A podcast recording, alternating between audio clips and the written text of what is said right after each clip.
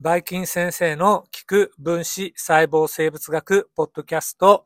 7回目は大腸菌の DNA 不正機構の続き、まあ、細かいところをやります。まあ、後編ですね。じゃあ本編聞いてください。えー、前回までに、まあ、大雑把なところで大腸菌の環状日本差 DNA の複製の話をしました。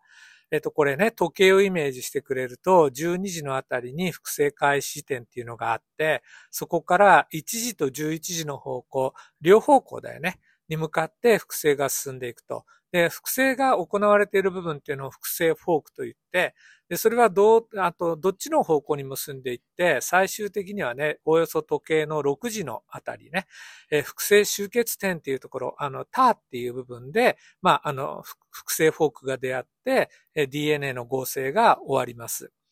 前回までのお話で登場人物、ちょっとおさらいすると、DNA A っていうね、ドナー A っていう、まず複製を始めるためのタンパク質。それから複製フォークができるところね。2本差 DNA を1本差にほどいていくところで、DNA ヘリカーで、つまりドナー B っていうのが働きます。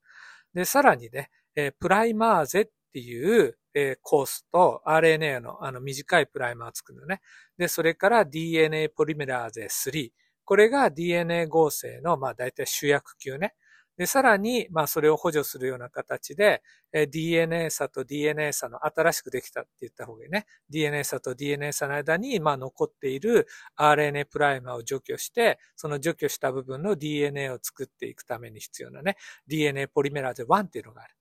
で、DNA の新しくできた鎖、あの、たくさんできてきて、岡崎フラグメントのとこね、それを連結させるために必要なのが DNA リガーゼだ。ここまで言ったんですね。で、さらにですね、追加でちょっとお話ししなきゃいけないのが、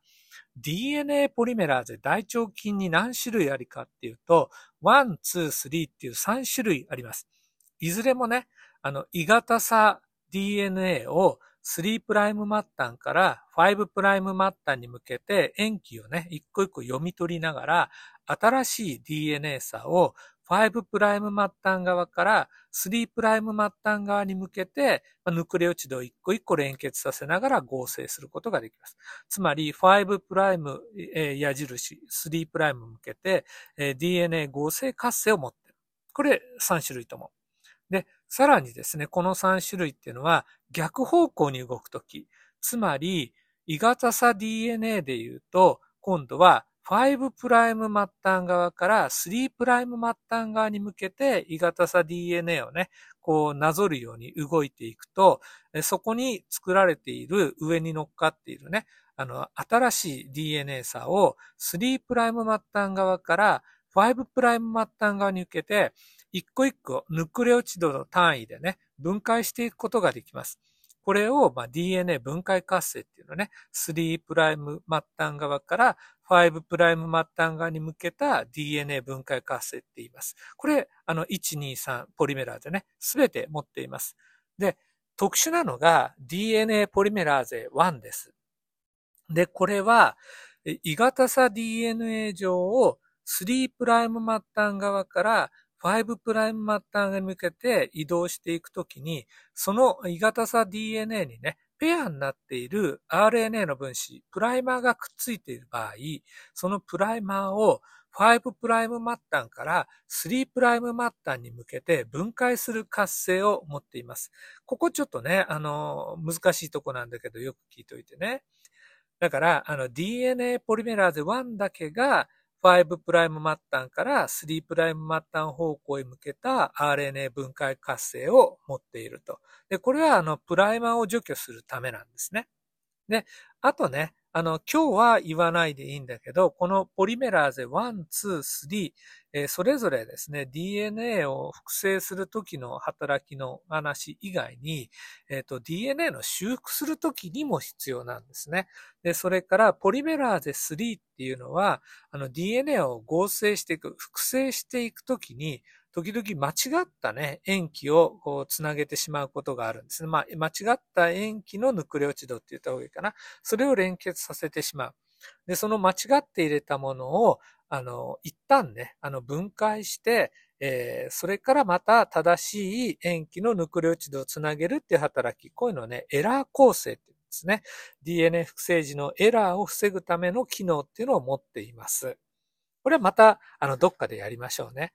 で、続いて前回言わなかったこととして、えっ、ー、と、環状日本差 DNA の複製が完了したときに、あの、複製集結点までね、合成がずっと行ったときに、新しくね、あの、配列が全く同じ環状日本差 DNA が2本できるんだけど、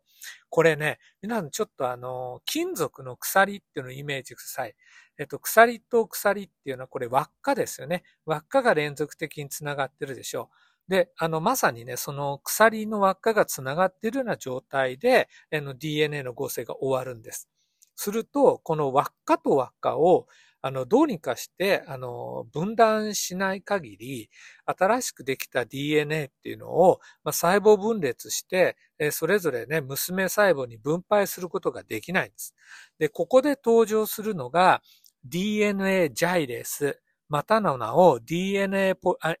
DNA のね、トポイソメラーゼ2って言います。えー、もう一回言うよ。えー、DNA ジャイレス、あるいはトポイソメラーゼ2っていう酵素が働きます。で、これは、えー、日本差 DNA の一歩型ですね。二つある日本差環状 DNA の一方だけ日本差を一箇所切ります。切断するんですね。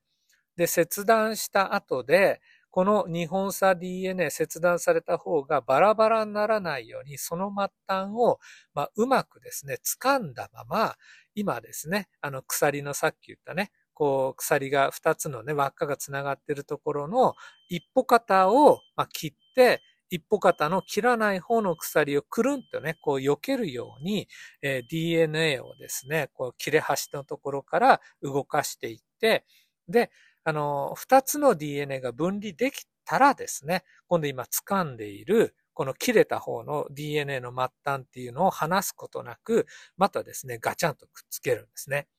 あれ、これどうやって掴んだまま、あの、DNA をね、こう輪をくぐらせるのっていうのは、これちょっとね、本当に巧みな方法がありまして、えもう口では絶対説明できません。えとにかくね、そういうね、こう、もう本当にね、手品みたいな方法で、二つの DNA 差をあの分けることができる。えそれが、えっ、ー、と、DNA ジャイレスの働き、トポイソメラーゼ2の働きです。で、ちなみにね、もうこれどうでもいいことなんだけど、それを阻害するのがキノロン系、あるいは乳キノロン系の抗生物質です。またこれ今度ね、あの、機会があったら勉強しましょうね。じゃあ今日ここまでで一応 DNA 複製、大腸菌をモデルとしたお話を終わりにします。お疲れ様でした。バイバイキーンパ。